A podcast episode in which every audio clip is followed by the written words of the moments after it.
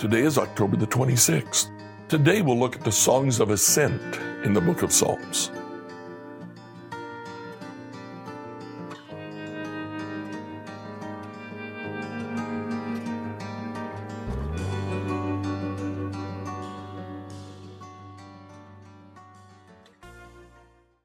Reading through the Bible in a year today, I'd like you to read Psalms one twenty to one twenty-five, and then take a look at Proverbs chapter twenty-seven. Here in the Psalms, we begin a section in which there are a list of Psalms of ascent. Uh, the Psalms of, its, of ascent were intended to be read by pilgrims who were walking up the mountain uh, to Jerusalem to celebrate festivals. On their way, they would go singing these psalms, some of them of David, some uh, uh, they don't have titles that identify the author. It could be David, might not be. But they share one common characteristic. They talk about uh, the psalmist's confidence in God. They're beautiful psalms. I love Psalm one twenty-one. I look up to the mountains. Now, why does he look to the mountains? Because pagan gods had their altars built on mountaintops. The psalmist says, I look at the mountaintops. I see their altars to pagan gods. Does my help come from there?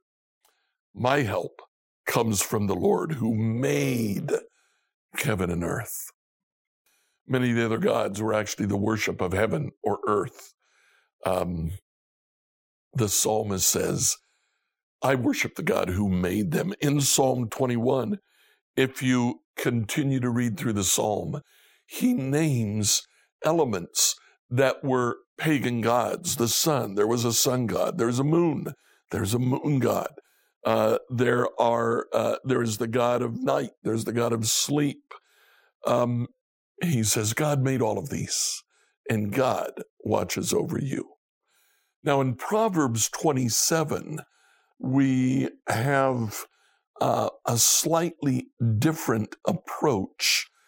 In the Psalms of Ascent, God is the one that we look to uh, to, to find our aid.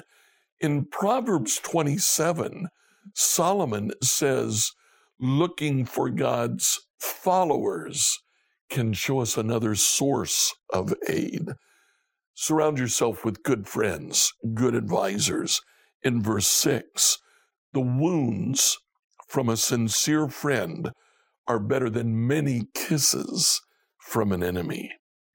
And of course, Psalm twenty-seven has one of my favorite verses of the Bible.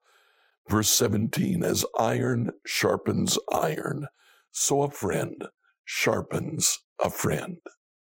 So as we live our life today, look to two sources.